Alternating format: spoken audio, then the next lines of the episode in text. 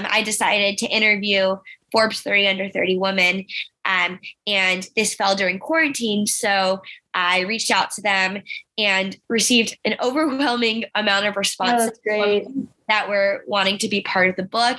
And from there, the rest is history. I spent a couple of months interviewing them, a couple of months writing the book, and then within exactly a year, it was, it was published, um, made it onto Amazon, is now in bookstores, and has just been a phenomenal experience. That's Barbara Euripides on her book, Brains, Beauty, Boss. And this is Phoebe Drummond with Whipcast.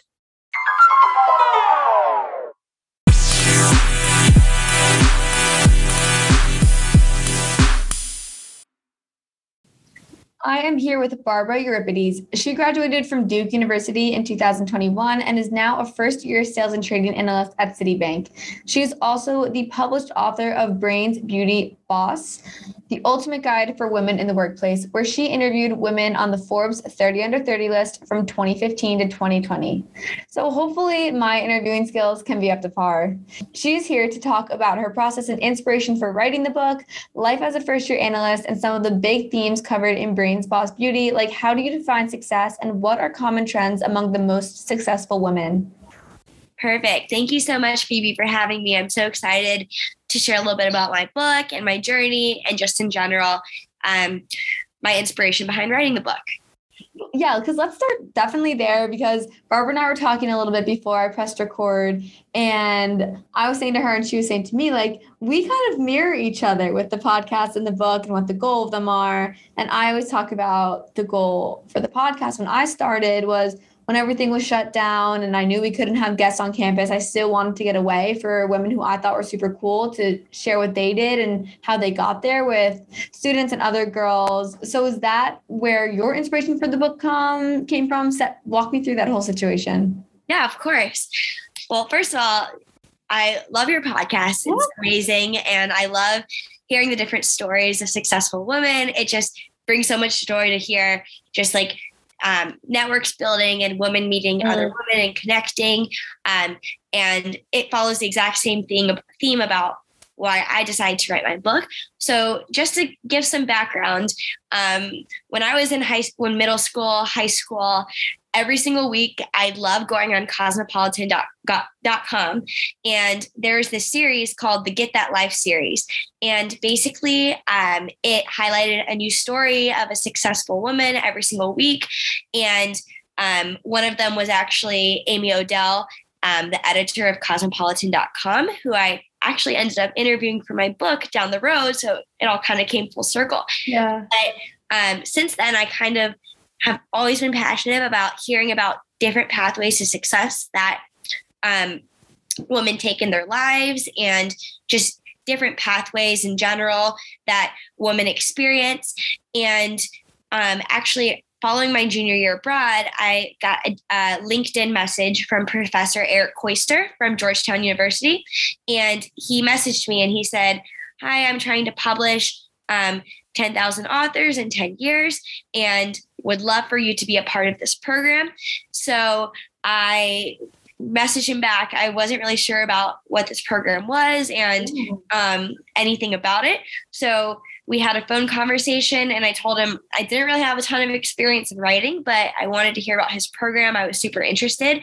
And basically, it gave um, young authors like me, I was 20 years old at the time, a platform to have a publisher, have a publishing company, have an editor, have a copywriter, and go through the whole publishing process in a year. And um, when I heard this, and also had this background of wanting to interview women, wanting to share stories of successful women, but then also talking a lot about my own life and my own experiences as a woman in college who felt like there was a ton of different mm. pathways I was exposed to in college at Duke and just different pathways that I was interested in learning about and just in general what makes someone successful um, in the qualities of a leader. So with all of that in mind, um, I decided to interview Forbes 30 under 30 women. Um, and this fell during quarantine. So I reached out to them and received an overwhelming amount of responses. Oh, great. That were wanting to be part of the book. And from there, the rest is history. I spent a couple of months interviewing them, a couple of months writing the book, and then within exactly a year, it was, it was published, um, made it onto Amazon, is now in bookstores, and has just been a phenomenal experience. I did not know that about the LinkedIn connection. Had, did you ask him how he found you, or had you put out an abstract about or written anything about wanting to write a book in general? Right. So I actually asked him, and he said that when he's trying to figure out um, who to reach out to for his program, like LinkedIn, he'll just search at people that are in so many different industries, career paths. Um, have many different backgrounds. Like, for example, for me, I was a morning brew ambassador. So mm-hmm. I loved the creative spiel behind that. And I loved like um, advertising this okay. newsletter to student body at Duke. I was also um, had like was was about or had just finished an investment banking internship. So I had a background in finance.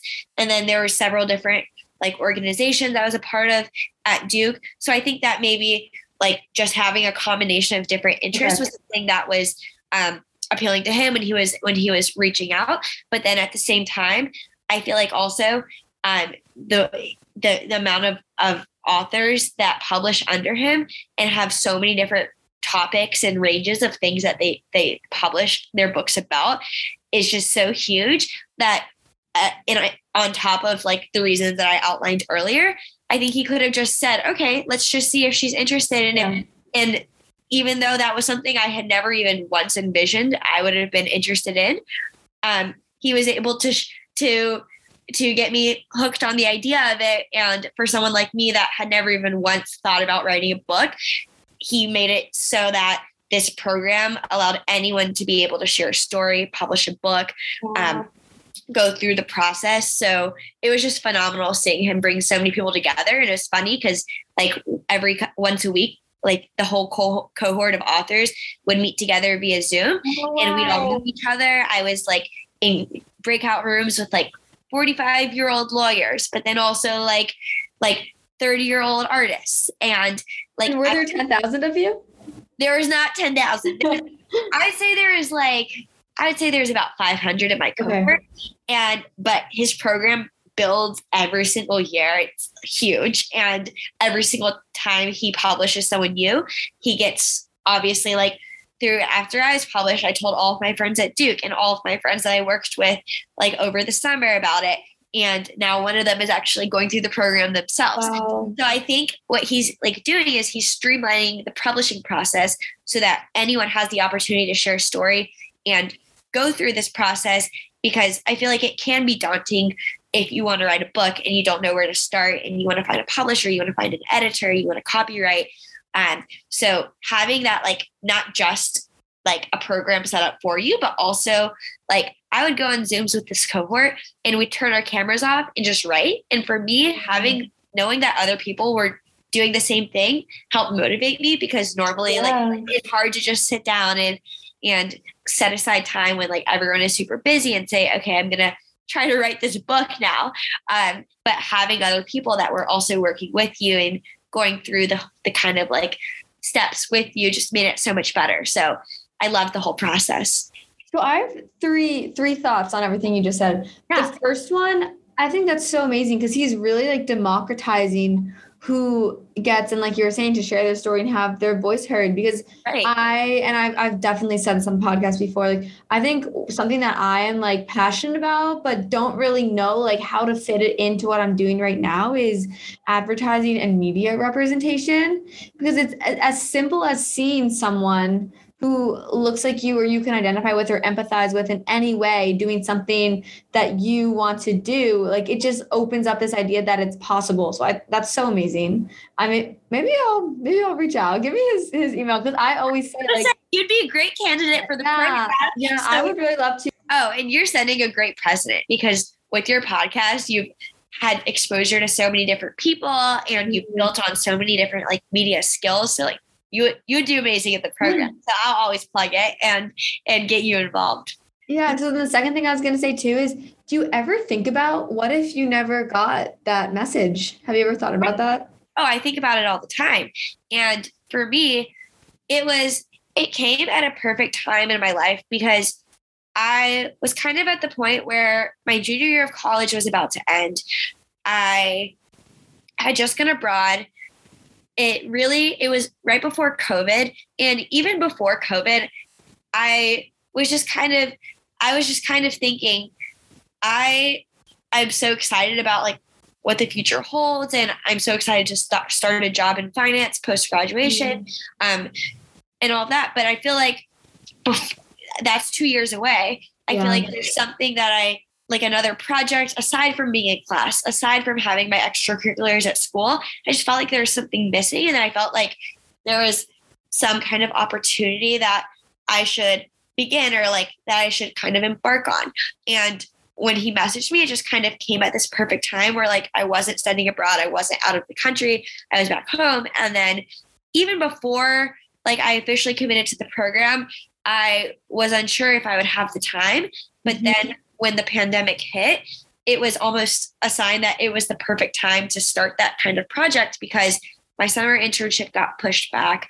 I was also um, like so many of the women I spoke to and interviewed started the, the podcast or started the calls off I had with them and they were saying, wow, like it was great having you reach out to me because amidst all this like pain and anxiety that's stemming from the pandemic, seeing that there are people that want to like connect with other women and share stories of female empowerment and do something for the greater good is just so great at this time of so much sadness and you're seeing the news and you're seeing like the lockdowns impact on people so having this experience during a lockdown meant even more to me because mm. then I had the opportunity to network with people in ways that I would have had would would not have had to network before just because everyone was so just anxious of course because of the pandemic and having the opportunity to speak to so many people and like have the opportunity for them to brighten my day for me to brighten their day yeah. and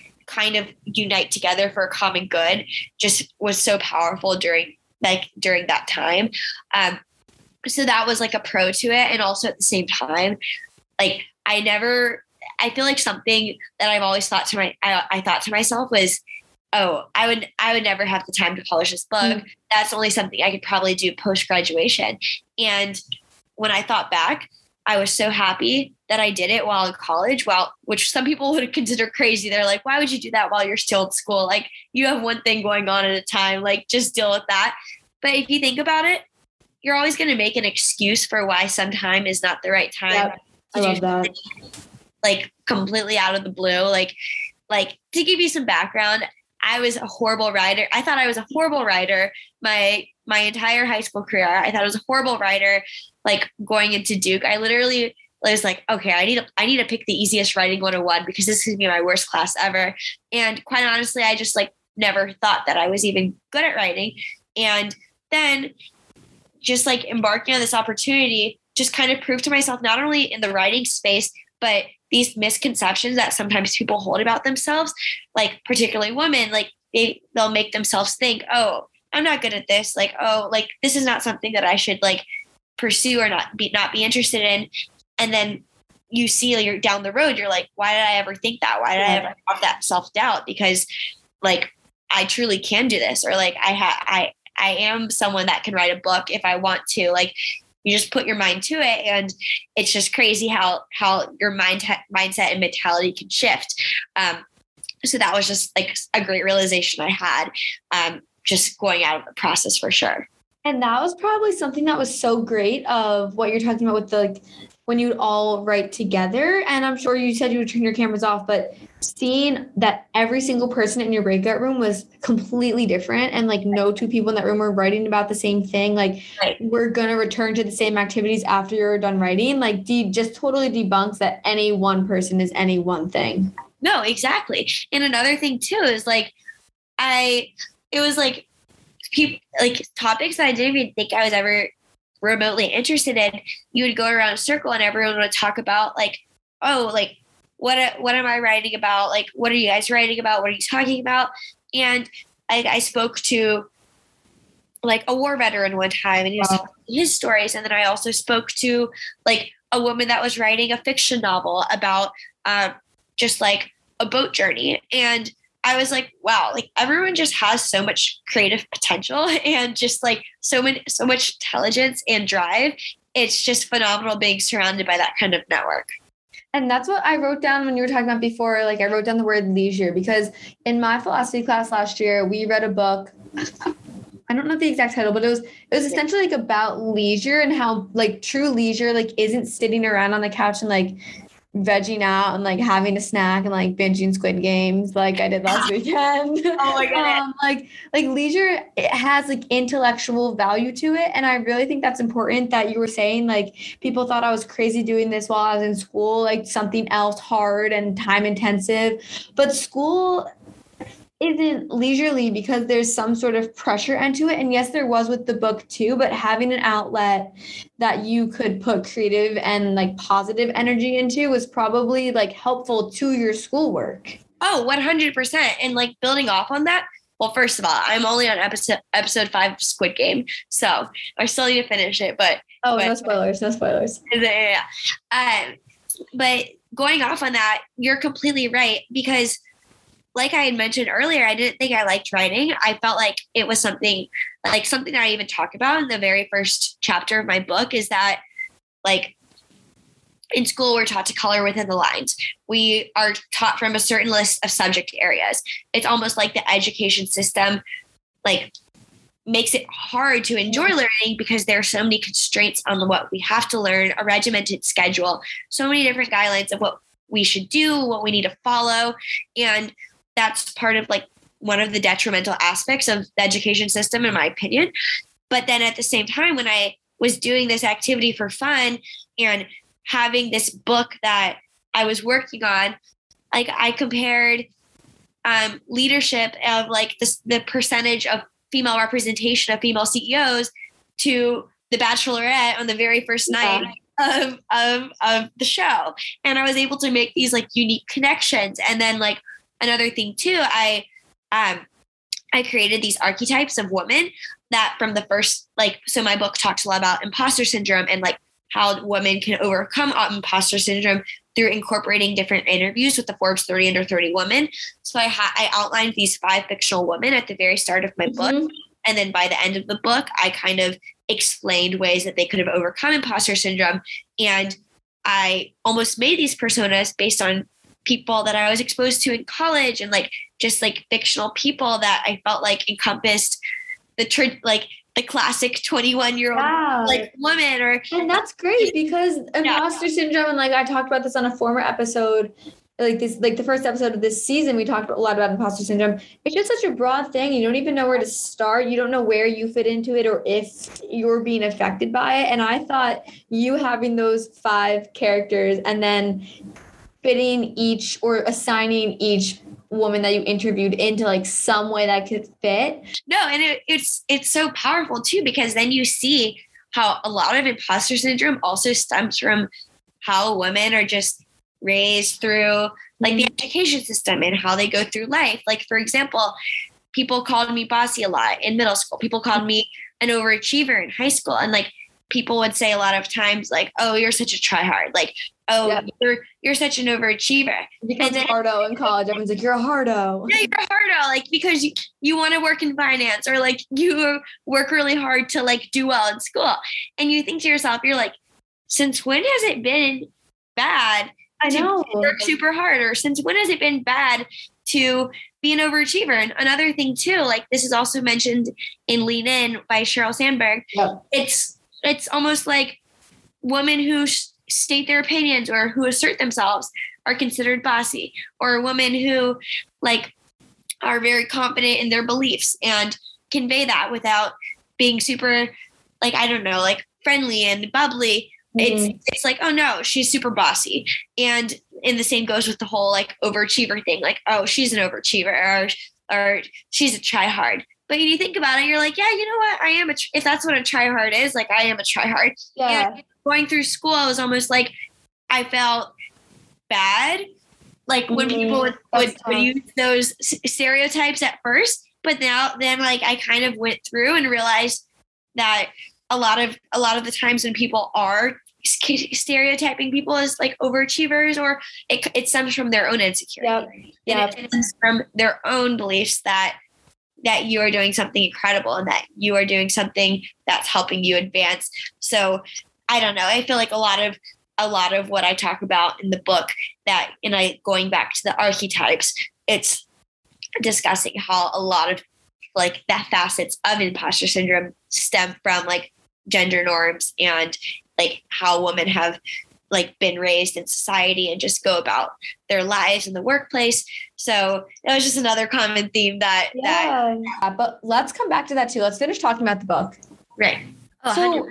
yeah um and so you had mentioned that it was not as intimidating as you as you had thought or that you got overwhelming response from these women. Can you just talk about some of the people who you spoke to that really stood out? Some of like the connections that you made some of the stories that you share in your book?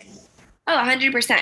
So I think I mentioned this earlier, but um, Amy Odell was one of the first people I interviewed. And she was actually one of the women that I used to look up to as I read the like Get That Life series. And I like when I was like, I think I was like 16 and I was reading about her story becoming the editor of cosmopolitan.com. And something that like really stood out to me about her story was that she was so vulnerable and transparent with how Mm. hard it was breaking into the fashion industry. She was talking about how she had just graduated from college and she was like now reporting stories and had to prove herself in this completely new like industry that was extremely cutthroat. Um, she even went in depth, like talking about her interview with Anna Wintour, the CEO of or of Vogue, and you sit back and think, and you're like, these women that are so incredibly accomplished and successful that I look up to, also are like now talking about all the obstacles that they faced going into their career paths and like issues that they had and they experienced. And it almost makes brings it kind of close to home because you're thinking you're like wow these people were like so similar so similar to me like in the past. And it kind of makes you feel like oh wow like this gives everyone the kind of like like everyone started at some point and hearing these so many women talk about like where they started and like how they began at a certain point before going into their their whole kind of career path just was phenomenal because it put everything into perspective. So i Oh, love that's interesting the point in time where you talk to them it's such a pivotal moment. Exactly it's such a pivotal moment and you have to think about it too like they're forbes 30 under 30 they're not that much older yeah like I mean, yeah, they're like about 10 years older than us. But at the same time, you're like, that's not like such a big time gap that that it makes all of this seem so out of out of the blue and like so far away. And then another story. So I actually interviewed um one of the co-founders of Betches, and I'm sure like you've heard of Betches. It's like a hilarious multimedia platform. Um, they talk about politics, life, love, pop, like pop culture, everything in between. But they make it in a way that's so entertaining and appealing to read that it's just it's just great. And like it's just sometimes you'll get news from there that you would have much rather like that you'd much rather read from them than from like a source that will just give you the facts. And it also just like opens up conversations about like women's health, op- uh, women's rights, like Mhm. like that, and just builds this kind of network. So I spoke with Sammy, one of the co-founders of Betches, and she was just talking a lot about, yeah, we were we were just confused, like like about our career paths. We didn't know what to do. We took this risk of being literal graduating seniors of of Cornell and just built this multimedia platform. So hearing stories of just where these women began and how they kind of built on their success and built their career paths was so great because I think hearing them put it in perspective made you realize that every not everyone just kind of like becomes successful overnight or like has these just like weird weird one-off like discovery stories. Like a lot of the women that like forbes 30 under 30 chose and picked to be on their platform started from somewhere they worked their way up they had those hard days that we all face where you're concerned about the future or you're not sure like if you're following the right path like is there even a right path? That kind of thing. And like you think about it and you're like, I'm sure they didn't like the founders of Betches didn't wake up one morning and say, oh, like this platform that we're going to work on, like this is going to be super successful. Like, like it's going to be great. It took a lot of time. It took building connections. It took um, just like thinking outside of the box. Um, I also spoke with Caroline Danehy. So she's one of the co-founders of Fair Harbor, and it's like a swimwear line that uses recycled bottles um, to like build their swimwear. And it's an amazing concept, and it has this like amazing backstory of where they would walk down the, the beaches growing up, and they would see like the trash mm. on the mm. beach and they were like okay we want to we want to do something we want to solve this and for her, she was like, okay, she went straight out of college to work on this startup. And when people think about it, a lot of people seek after like security right after college, or they they want something that they feel like a lot of people like go into and um, hearing these stories of them deciding to take risks or saying like, you know what, I don't know if I want to go down like a very traditional route or I don't know if I want to work at a big company. I think I just want to start something on my own and just see where it goes hearing that like kind of courage and just like I don't know confidence it takes to yeah risks, it really does. that was that was incredible to hear. And I felt like that was a common theme about amongst every single woman that I interviewed like whether it was from shifting from investment banking and being the youngest female director at um, BlackRock to then opening up your own venture capital fund to, that to starting doing a startup straight out of college or literally just like building a multimedia platform with your friends, like just because you think it would be fun. Seeing all those different stories and then hearing them build it into success stories show, kind of showed me that there's no true like kind yeah. of reason to like what it means to be successful. If you have an idea and you're working super hard at it and you look up to mentors, you work hard, you have a goal in mind, you have a mission statement, not like mission statement exactly, but you have a mission and you understand like the risks that are involved. I think that that's something that all of these women embodied. And it was just honestly passion. Like all of them were so incredibly passionate on like my phone call. Mm-hmm. I think one phone call lasted with one of the women for like four and a half hours. And it was just, and it was on some on a topic that I literally knew nothing about. But by the end of the conversation, I was like, wow, like this woman is so passionate about this. Like, I understand why she's willing to take those risks. And yeah. sometimes it's hard to find those passions or to figure out like what you want to pursue. But I feel like as you go on and like go through more experiences, and even if it means taking a job or like going through one experience that you're like, okay, I like this, but I might have been a better fit in a different role and going to something new, that kind of thing that they were talking about with me taking those risks and having those realizations just helped all of them excel. So that was those were some common themes and um, stories that I heard. So yeah, because I was gonna say like a word that came up a lot in the book and something that I like definitely noted was like just the idea of unconventionality. Yeah. And like a quote that you wrote, I have written down said, the behavior we teach is compliance, the opposite of thinking and acting for yourself. And right. I I totally loved that. And it's like thinking about unconventionality and sort of connecting back to what you were talking about, where we're taught to color inside the lines. And like this article that I had read long, like I think freshman year, talked about when you're you have freedom of choice online um, from a drop down menu you're choosing but the options are pre predetermined for you. Right. and a lot of times that can translate into recruiting and especially in finance in banking and in accounting and business in general. It's one of the most conventional recruiting processes and early recruiting processes there is. It's very straight line for the most part. And that that and i did that process. I'm you did that process as well. But for people who like don't feel ready to do that and don't know exactly what they want to do there's almost like this stigma that just needs to completely be debunked. And i think your book does a great job of that. Oh, thank you so much. No, I completely agree with that. Um, and like having gone to school uh, where a lot of people go into the financial services industry or go into consulting, go into engineering. Um, it feels like where we almost get to college and then immediately like it's amazing because you have you're exposed to so many different networks of successful people and you have so many opportunities to meet people and to network but then at the same time sometimes it's hard because you want to take a step back and, and mm-hmm. think to yourself what do i want to do like what which where am i going with this that kind of thing um so i totally agree from that standpoint and i think that that also ties into like the whole theme of unconventionality in my book because if you if you looked at like the individual stories, none of them said, okay, I was set up, I was set on this career path since I was a freshman in college, or I wanted to do this from the day I was born. It was almost in every situation of the woman I interviewed, just common trends.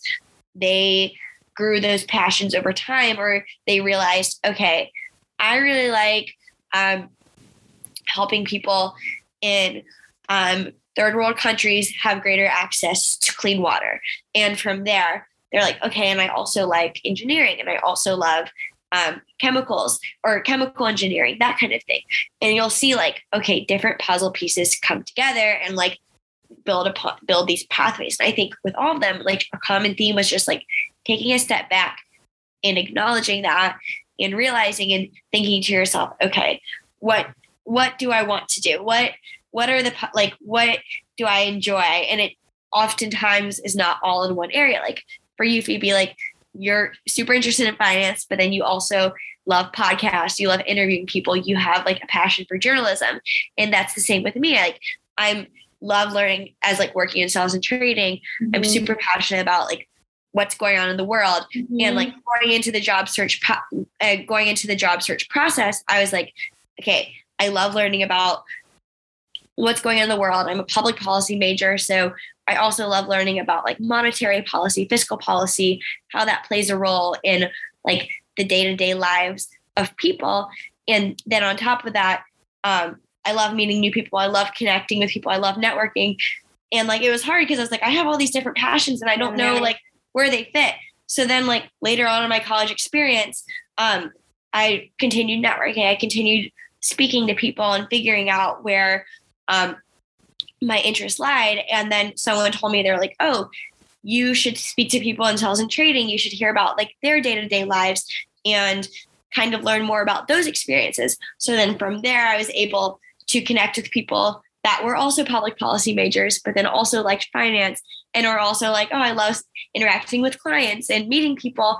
So you kind of find a way that, okay, like this is a great, this is a great like outlet for like my creativity, for my passion for storytelling and um, like global events, that kind of thing. And I feel like taking a step back and almost just in like looking at your individual interests, even if they don't all necessarily seem to connect at a certain point in time, helps you then when you're going into these like job search processes that happen so early on, or like if you're thinking about like, okay, like where do I start with the career search process? What am I interested in doing? Because quite frankly, not everyone follow, wants to follow the same mm-hmm. path as like a lot of the women I interviewed, where they're like, okay, I'm going to do a startup straight and and take that risk because like that's obviously not the only way to success. There's so many different pathways. Um, but it kind of takes this like moment of self reflection and thinking of like, what do I truly enjoy doing? What is truly something that makes me happy? And then going from there and just connecting with people, networking with people, looking at female female mentors that can steer you in the right direction or that may have faced similar questions or issues that you had in the past and having them to guide you. So um, it's also a common theme that I talk about. I love that you say that. And everything you just said, like I began to really reflect on like my own experience. Right. And I love that you use the word take a step back because I've said this before and I really think a lot that like being able to find a passion and that's such a broad thing and such a scary thing because it seems like we're all like meant to have this one passion and eventually like you'll find it one day it'll just click and it's that's not what happens and like you said it's like connecting your individual experiences like but you that's funny that actually I bring that up because and we can transition to this um, right. you had internship experiences in both investment banking and sales and trading and now you work in sales and trading so can you talk a little bit about both of those experiences and what what led you to what you're doing now Yeah, of course. So, um, to give background, I worked in investment banking um, my sophomore summer and um, then shifted to sales and trading my junior summer. And quite frankly, um, when I went into investment banking my sophomore summer, um, I after ha- sophomore summer was the first summer that like we were really presented with opportunities as college students to um, have like corporate internships or have the opportunity to see what you're interested in. And um, what I wanted is I wanted a very fast paced environment where I could learn a lot in just like a short period and just build upon my interests, build upon like the financial services industry and just learn more about how companies work. It's all I wanted to do. I wanted to learn more about how companies work. I wanted to learn about just the processes of like what's happening in, an initial public offering, what's happening in like a merger, what's happening in acquisition. And um, I just loved learning about like the corporate space company news. Um, so I was super thrilled to have um, gotten an investment banking early, like early on in my college career. And I had a phenomenal experience during the internship. But as I kind of took a step back, I realized that um, as we were talking about earlier, sometimes you have to take a step back and see like what what is what mm. do I truly enjoy doing? What is my what is my like what do I what do I like? What do I what do I want to combine? And I was like, I love finance. I love learning about the corporate space and what's happening with different companies. But at the same time, I like was like a news junkie. I like always had like all of these um all of the like all of the channels up at like yes. CNBC. I love like listening at the end of the day what's going on. It was super nerdy, but like I love learning about the markets and like having like like my own like kind of like trading account like was something super cool mm-hmm. that like I loved early and on. the morning brew ambassador. That's so oh cool. yes, exactly. And I and I just I love learning about like the markets and how like the, the fast pace of of especially like foreign exchange and just like how interconnected the world is from like a financial market space.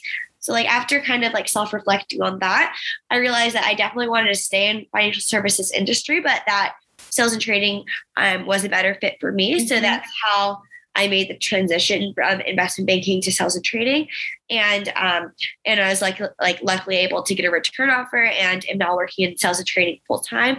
But um, something that like confirmed my interest is that like over my sales and trading summer internship, I had the opportunity to like network with a lot of people, learn directly about like how a company was doing during COVID 19 mm-hmm. and just analyzing the stock market from that perspective, but then also looking a little bit deeper into the foreign exchange market. And that also helped tie in a lot of what I learned in public policy classes and understanding how like monetary policy inevitably impacts the markets. And I felt like there's such a deep connection with what I enjoyed learning in school with what I was exposed to and analyzing on a day to day basis that it just felt all into place and just yeah. felt like it was just such a great fit for everything. So while I like learned a, a tremendous amount of information um, in my investment banking internship, I felt like um, sales and trading was a better fit for me and combining a lot of my individual passions and interests together. So that's kind of how that transition went. But it was just like it was just so phenomenal having had the exposure to like like now I think um, people are like 20, 21, 22 able to work with some of the smartest people of the world just like on a day-to-day basis. And it, it's just so crazy to think about that we're so young but have these opportunities presented to us. And that's part of the reason that like it also has to do with taking risks because a lot of people early on are like that seems really scary like going into an environment where you, you don't know well you're at like you're at the very bottom of the totem pole. You don't really know much about how the system works. You haven't been working at all in your entire life. And then you're going into like an internship or you're going into a job. But taking those risks and saying okay i i don't know a ton about how this works or i don't know a ton about how this industry operates but i'm going to give it my all and i'm going to go in with the energy and passion to learn every single day. Mm-hmm. And I think that's almost more important, like than going in with a ton of baseline knowledge, if that makes sense. So, no, I agree with that completely. And yeah. I just want to put out there because I feel like this comes up a lot, and I think about this a lot, like why people are interested in what they're interested in because. Right it's it's like really can be random and you don't need to define a reason to it like when you were talking about the woman in your book who was interested in chemical engineering and then use that to help people in africa access clean water like that is a great goal and a great mission and i was like sitting here thinking like yes like that is something that I'd hope everyone wants to do, but I just can't wrap my head around how she's interested in chemical engineering. Right. And I'm sure there's people listening to this who are like, how do these people think that financial markets are cool? Are cool. And yeah. you, you don't need to validate your interests. And I think that's like an important point that like people get asked a lot, like, why do you want to do this? Why are you interested in this? And obviously, like our individual experiences, like somewhere subconsciously, like have all guided everyone in, in a path. And a lot of times that's out of your control. But I just want to put out there, like, you don't have to validate like why you're interested in what you're interested in. Like whatever you're interested wow. in, like there's a community of other people who think that's super cool. And if you can connect into that and tap into that and leverage it and like I don't know, just have conversations beyond the people at your disposal, which you did with the book, which I try and do. It it just helps you like value what you are already interested in so much more and then it just spirals. So something that maybe you were like fringe interested in, right. it just takes one or two cool conversations. Maybe if I had those and put the effort in to do that with a chemical engineer, right. I'd be working with that woman in Africa. Right. And I think a lot of it has to do with just like no one has it all figured out when they're in mm-hmm. college or when they're when they're like just being exposed to like different career paths or just like where like what you should do in life that kind of thing no one has it all figured out it's like i was hearing these stories and it was like one of the women that um, liz warner from buzzfeed she was a creative producer at buzzfeed like something that steered her that in that direction. Her and her friends were applying for jobs, and she was like at Wisconsin undergrad, and she was like, "Oh, these videos are funny that they're making," or like she was like, "Oh." Uh, when she got to BuzzFeed and she was like one of the youngest people there, she like she was like, "Oh, that'd be really funny if you did like a road trip about like touring the different the best cheeses of this of this part of America. And it was just like a hilarious topic that ended up getting getting her viral, giving her tons of hits, and then gave her the kind of momentum to start a travel platform on yeah. BuzzFeed and to become like super successful within BuzzFeed. And you think about it, you're like, like you don't. No one has to validate like what they're interested in or like what you're mentioning, like why you like doing something. Like someone might think might have said to her like, "Wow, like you really think like." You can be successful videotaping cheese and publishing it on the internet. And then meanwhile, she gets like hundreds of thousands of hits and it it ends up like being one of the like videos that helped jumpstart her career. And you think about it and it puts everything in into perspective because so many people have these unique stories and like kind of back backdrops of just like little events that like that were super significant to them. And and it kind of drives them in a direction like something funny about that kind of tangent but still on topic. Like in middle school i remember someone told me they're like wow barbara you love talking. Like you could talk for hours. And then i thought about it and i was like you know what? I really do like talking. Like i'll talk a lot. And I, and i was like and then like as i went through high school and then like i like continued like continued. I was like, you know what? I talk a lot. That's true. Like I love to hear myself talk. And then, but then it turns into like in college, loving interviewing people and like turning those interviews into a book. And you're like, wow, things that like happened early on and little passions and like things that you discover about yourself can ultimately go a long way because for some people talking to themselves or like talking to a wall for hours is their worst nightmare. They're completely introverted, which is so fine. Like I have so many introvert friends. Like everyone is unique in their own way from that perspective. But someone telling me like 10 years ago, oh, you love to talk, don't you? Like you talk a lot can really just kind of influence the way you perceive yourself. And then also mm-hmm. like you might think to yourself, oh, wait, you know what? I do like talking. Like that's something I actually enjoy. And like something like videotaping cheese or like talking a lot or like loving chemical engineering. They're all just se- separate Yeah. Neither, not one is more prestigious than the other because you can find a way to to mold those passions and just kind of turn it into something unique and, and fun. So just a little spiel on that. Yeah, and I always joke around and say like you can be anything you want as long as you own it. Exactly. as Oh, long as you own it, like you can do whatever you want. And I think that is like such a great place to wrap up. Unless there's anything else that like uh, we missed that was really formative, and important to you. But I think big takeaways. Your passions are valid. right. Like let your don't feel forced into a box. Like let things add up over time. Um, what what are the takeaways for you? Oh, 100%. Something big that I've taken away is that, like, as women who are, first of all, thank you so much for having me. This of is amazing. Just like speaking to someone that not only shares similar interests, but also like wants to share stories of women to an even greater community of people and just um, connect a lot of people together with with similar interests, different interests all over. It just is so amazing seeing like going into like my takeaway.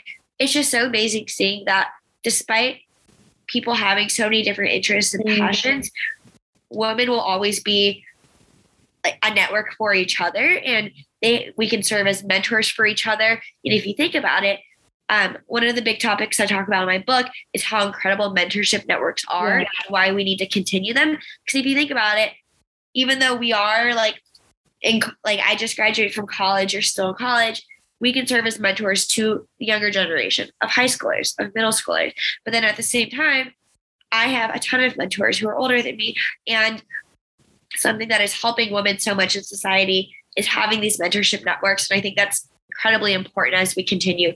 So, on top of having these networks, I think building your passions, like validating any passion that you want mm-hmm. and anything that makes you happy is incredibly important. And then also just kind of like acknowledging that some days you're not you're going to feel like you don't have it all together or mm-hmm. that you don't really know what you want to do next or like whether or not something is right for you. Every single person that I spoke with in my book experienced some kind of like like obstacles or issues down the down the road. Not everyone has this like perfect pathway that they feel like is the best way to reach success. And like success is not even definable. There's not really a way to even define Yeah. it. If you're doing something that brings you happiness and that you're extremely passionate about and that you can use to connect people together, it is going to benefit society. It is going to like make an impact. And that's honestly what it's all about. So that was my little spiel of everything we've been talking about. No, that's perfect. There's no other way I'd want to end my night. No other way I want to end this episode.